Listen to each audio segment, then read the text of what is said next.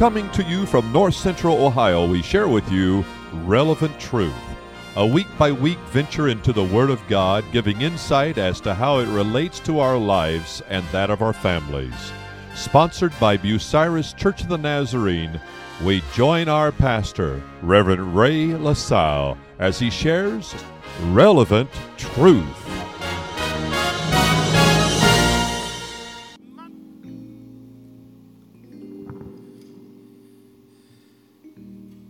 Again, thank you for allowing us to join you.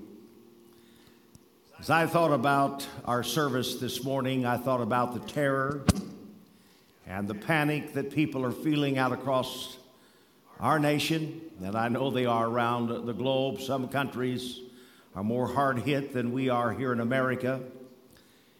And uh, the desperation, the uh, stores, the shelves are emptying out, schools are being closed. And they're talking about literally millions of people who need to stay home to work their jobs instead of going to the factories.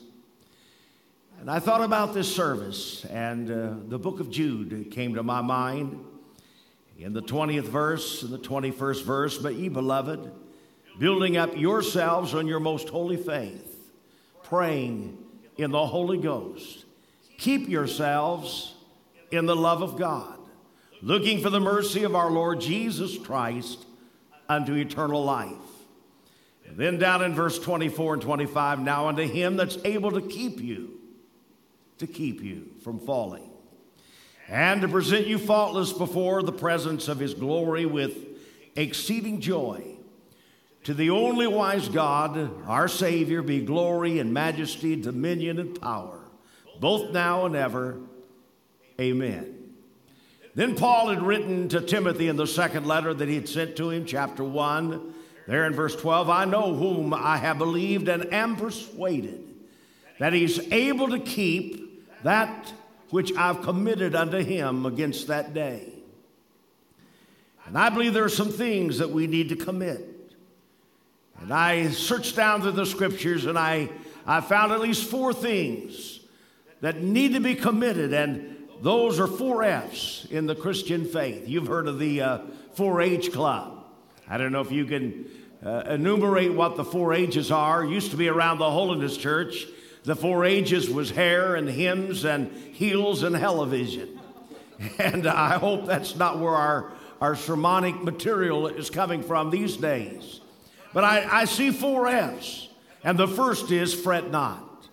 Fret not thyself because of evildoers, nor be jealous of those who do things that are wrong. Psalms 37 1. Fret not. Fret means to not worry, means to not fume, not to rage. Fret not means that we're not to be worrying all the time. And yet, I see men who worry, I see women who worry. Old folks sometimes worry sitting right there in the nursing home. And then I see young people worrying about who am I going to date and what will happen in my life and, and uh, will I get a good grade? And, and they worry. Rich folk worry with all of their wealth, and then the poor folk worry. Educated people worry. Uneducated people worry. Working folk worry. People out of work worry. We need to learn what an unreasonable thing worry is. What a weak thing worry is in the human character. How useless worry is. Worry never solves any problems. If you need to get across a, a, a, a river, why, you can sit on the shore and worry all you want to, but it, it doesn't build a bridge. Worry never started a dead battery. Worry never makes a, a woman any more attractive. Worry never makes a husband any more agreeable. Worry never leads a church to victory over obstacles. Worry isn't right. May I say that worry is wrong. And yet we find so many people in our world who worry. They worry about things that have been, and they worry about things that are, and they worry about things that may be. I met folk who worry over their past. They worry over past sins. And if you've repented of your sins and placed your faith in Jesus Christ, then don't worry about them. If you've handed your sins over to God, don't you think that God can handle your past? Three things the scripture mentions about that. Micah 7, verse 19 Thou wilt cast all their sins into the depths of the sea. So don't put on a diving suit and begin to go down to the mucky waters and try to find the sins of your past. They've been buried in the great sea. On the western side of the Pacific Ocean, right near the island of Guam, is the Mariana Trench. It's 1,554 miles long, 44 miles wide. The Challenger Deep is a location out there in that great trench, which is 35,840 feet in depth. And if you were to take the highest mountain, Mount Everest, and place it in that Challenger Deep, there'd still be a mile of water overhead. It's almost seven miles deep. And certainly there ought to be enough room there to handle and to hide all of your sins and mine. It's 16,000 pounds per square inch pressure there. So I, I doubt if the devil would want to fool around there and try to dig up your past and, and flush out your history and fish around for your sins or mine. It's almost 12 times deeper than the Navy's best diving submarine has ever gone. And it's been less visited than even the moon by man. So nobody, including your enemies, have been there to discover your sins. When God gets through hiding your sins, if there's not enough room there, why, He has the Atlantic Ocean with it, Cayman Trench. And it's a mere 22,300 feet deep. And if that's not enough, he has the Arctic Ocean and the Antarctic Ocean and the Indian Ocean and the seven seas and the Great Lakes and all the bodies of the water. God said, I'll bury your sins in the depths of the sea. And then, secondly, the psalmist picks it up, 103, verse 12. As far as the east is from the west, so far hath he removed our transgressions from us. So I don't need to travel that distance to get acquainted with my sins again. I don't need to dwell with them in my mind, and I don't need to take a little vacation trip and try to look them up. Then in Hebrews chapter 10, verse 17, it gives us another slant. It reads, In their sins and iniquities will I remember no more. God is saying, I'll bury your sins in the deepest and the depths of the sea. I'll remove them as far as the east is from the west. And then he goes on to say, those iniquities, those failures, those sins, I'll remember no more. So if God forgets them, why would I want to remember them? And here's the antidote for fretting trust in the Lord and do good. So shalt thou dwell in the land, and thou shalt be saved. Delight thyself also in the Lord, and he shall give thee the desires of thine heart. Commit thy way unto the Lord, trust in him, and he shall bring it to pass, and he shall bring forth thy righteousness as the light and thy judgment as the noonday. Psalm 37. Philippians 6, verse 6, chapter 4 Be careful for nothing, but in everything, by prayer and supplication, with thanksgiving let your request be made known unto God. And the peace of God, which passeth all understanding, shall keep thy hearts and minds through Christ Jesus.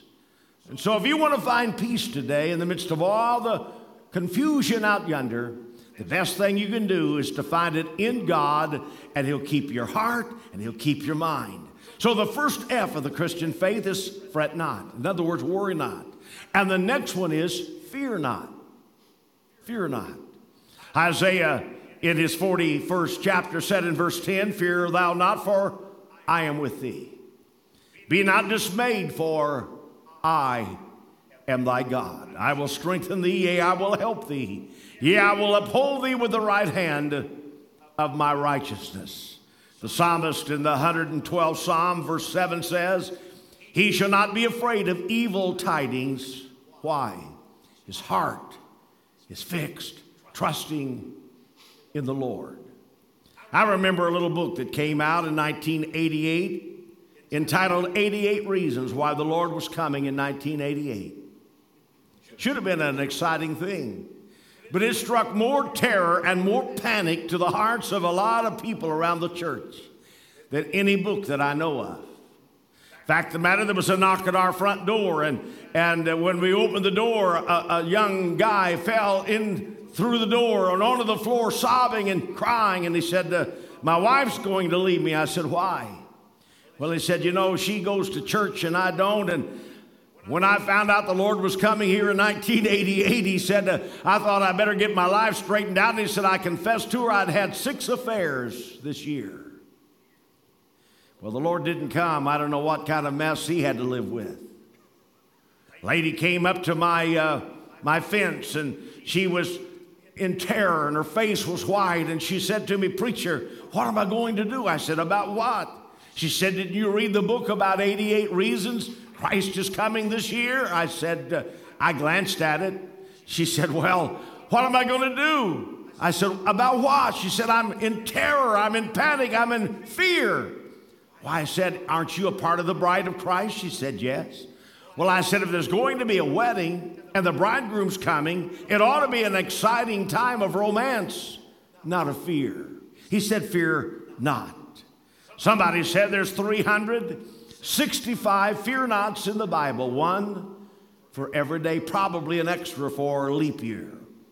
D.L. Moody, the great evangelist that took one continent of Europe in one hand and America in the other hand and pulled them together toward God for revival. He made this statement There's two ways to go to heaven. You can go to heaven second class when you say, What time I'm afraid, I'll trust. Or you can go to heaven first class when you say, I'll trust and not be afraid. Fear is abroad in our world today. One man said, I'd be a normal man except for the fact that I'm terribly afraid of thunderstorms.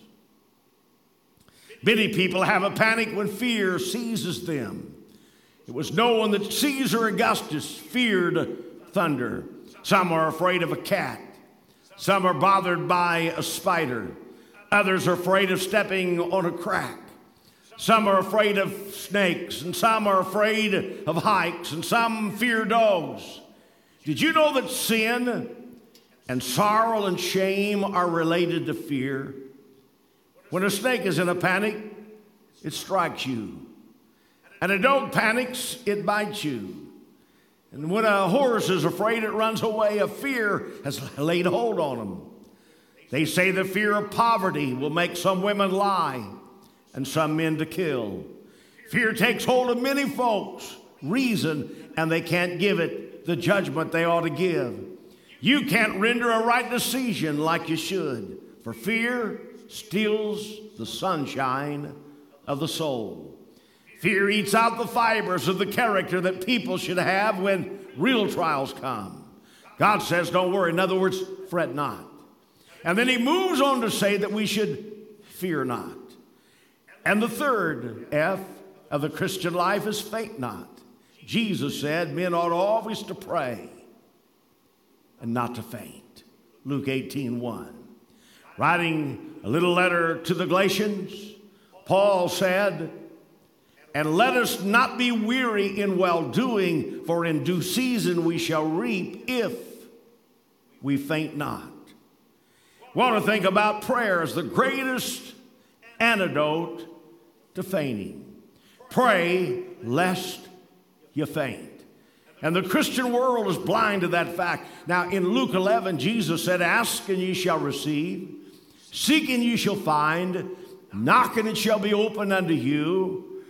And heaven's waiting for a church to ask, a church that'll seek Him, a church that'll knock on heaven's front door. It was Andrew Murray who said that God only works in answer to prayer. And if that's true, then as a church we rob ourselves, we cheat ourselves, we burglarize the church's future if we fail and refuse to pray. I like what someone said. They said they'd rather teach one man to pray than 10 men to preach. For he said, God will do more with one who will pray much and preach little than with 10 who will pray little and preach much. Prayer opens the ch- chute between God and man. A little lady sent a message to her pastor to come to her house. And he drove to her home and stepped inside, and she was all crippled up with arthritis. She said, Pastor, I'm a burden to my children. I can't take care of myself. And I've asked you to come over and just pray that I'll die and I won't be such a load and such a burden. He said, I conscientiously can't pray that prayer, but he said, I'll tell you what I will pray. I'll pray that uh, instead of dying, that you'll become a great prayer warrior. And he prayed that prayer and he left. And when he returned, she was all lit up and said, God has given me a burden of prayer. And I found my life, and I believe even my ministry. This week, I've had a part in your preaching, for while you preached, I prayed. When the choir sang, I prayed for them, so I had a part in the choir. By prayer, one talented person can have a part in what a 10 talented person does. By prayer, we all can have a part in what everyone is doing for Jesus Christ. I believe there are people in church who feel like they have no value and no worth. And if we could just get them to realize the potential and the value they would have if they'd just be a prayer warrior, can you imagine how this ministry would go places beyond our wildest dreams and, and imaginations? Finances wouldn't even be a part of the discussion. Putting up a new facility would just be a cakewalk. Let me ask you something. Why do ministries fail? Why do great preachers sometimes fall? Well, it goes back to that scripture I shared with you. They get weary in well doing. Weariness and fatigue can dull our senses, burdens can break us down. Cares can crush the very best. Loads can buckle our knees. And because of getting weary and well doing, they faint and fall by the wayside. So remember, he said, Fret not. He said, Fear not. And then he moves on to say, Faint not. And let me give you a last. The Bible talks about forget not. Bless the Lord, O my soul, Psalmist David said in the 103, verse 2, and forget not all his benefits. Forget not. In Hebrews it says, Do good, forget not to communicate, for with such sacrifices God is well pleased. Paul, writing to Timothy, said, Forget not Jesus. I thought of what King David said again, forget not all his benefits. In a time that it seemed like there's a bit of shortage, think about what you do have. You've got enough. You're going to make it. God's on the throne. America will prevail. We're going to move ahead. People will get well. Have you thought about all the things that you have to be grateful for? What about water? Some nations don't have pure water. Think about sleep. Some people can't sleep. Think about having rest, being able to rest. Think about food. Think about clothes. People are made, we're without fur, and so we need clothing. And isn't it wonderful to have clothes on a cold winter day? And I thought about the benefit of soap. What would it be like to live without soap? Do you ever thank God for your church? Is your church a benefit to you? When you can't make it out on a Sunday, does it seem to be a little bit of emptiness because you miss the fellowship of good Christian friends. Forget not all his benefits. The book says, Can a maid forget her ornaments, or a bride her attire? Yet my people have forgotten me days without number. Jeremiah 2:32. Forget not all of his benefits. I think it'd be good sometime when we got a little time on our hands, maybe you will over the week ahead take out a pen and get some paper and begin to write down the benefits that God has given to you and to your home and to your marriage. If you've got a good Christian companion, you ought to list that. If your children are doing well, you ought to list that. If God's still on the throne, you ought to list that. If you got health, you ought to be grateful. God said, Don't forget me. He said, You've forgotten me days without number. In Psalm 88, verse 12, it speaks of the land of forgetfulness. Wonder how many moved to the land of forgetfulness and we just pretty well have forgotten how well we do have it. Some take a vacation in the land of forgetfulness. Some seem to like to take a tour through the land of forgetfulness. As a boy growing up, I thought of the people that I used to meet as a kid who spoke in broken English. And they talked about the land they'd come from, the countries that they'd come from, with all of its oppression. They were just so glad to be here on these shores. I thought about people that I knew as a boy who had gone through the Great Depression and knew what it meant to hardly have any food on the table, to have no money in their pocket, clothes wearing out, putting cardboard in their shoes. And to this day, those who are still alive that went through that hold on to every nickel. Why? Because they remember how bad things had been. I thought of others, I bet, who never forgot the horrors of the Second World War. Remember, he said, do we forget God's goodness? Do we forget to give to God the tithe? Forget not, he said. Forget not Jesus. Forget not the cross that Christ died on. Forget not hell for unbelievers when life is over here. Faint not. The antidote is pray. Fret not. The antidote is trust. Fear not, the antidote is to believe on God. Forget not, the antidote is to remember. Forget not the direction that He points out, and, and that one day we'll arrive in the harbor of God where no storms, pestilence, viruses, or disease come. If you've been worrying about your past sins, why don't you trust Jesus to do the right things with them? Forgiving them, bearing them, removing them, blotting them out, and washing them away. Are you fearful? Jesus said, Fear not. I've lived life. If you're being tested, Jesus said, So have I. If you're dealing with sorrow, Jesus says, So did I. If you've been criticized, he said, So did I. If you've been hurt, he said, So was I. Don't be afraid of life, he says, I've lived it. Don't be afraid of death, for he said, I died. Don't be afraid of the grave, because he said, I rose from the grave. Don't be afraid of eternity, for he says, I inhabit eternity. Are you fearing coronavirus? I understand some of your fears. But may I close by saying there's another virus, a lot more deadly than coronavirus. It's the virus of sin. National leaders don't mention much about that.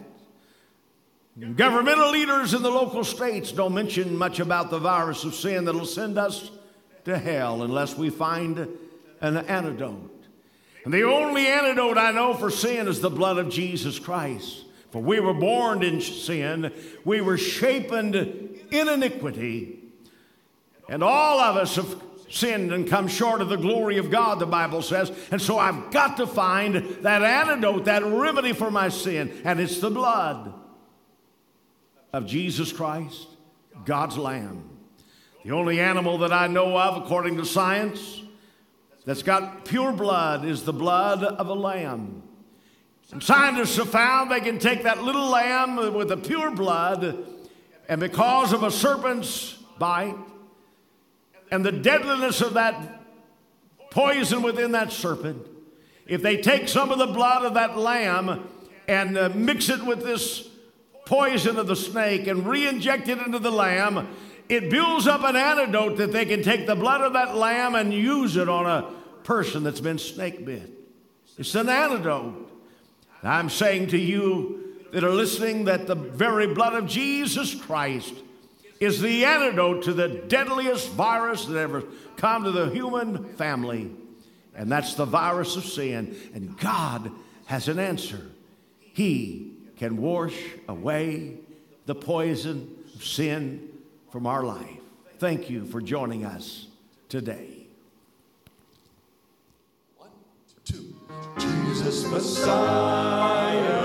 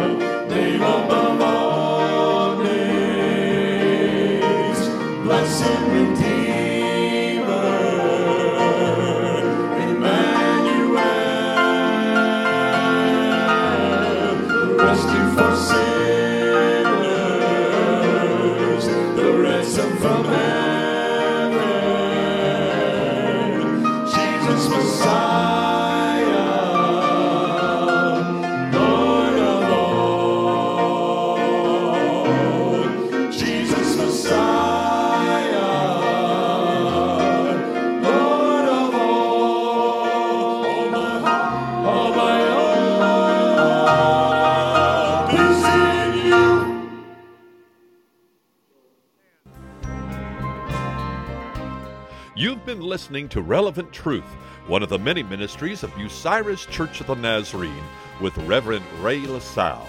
Join us at one of our regular service times, 9 a.m. or 11 a.m. on Sundays. You can also find us on the web at bucyrusnazarene.org.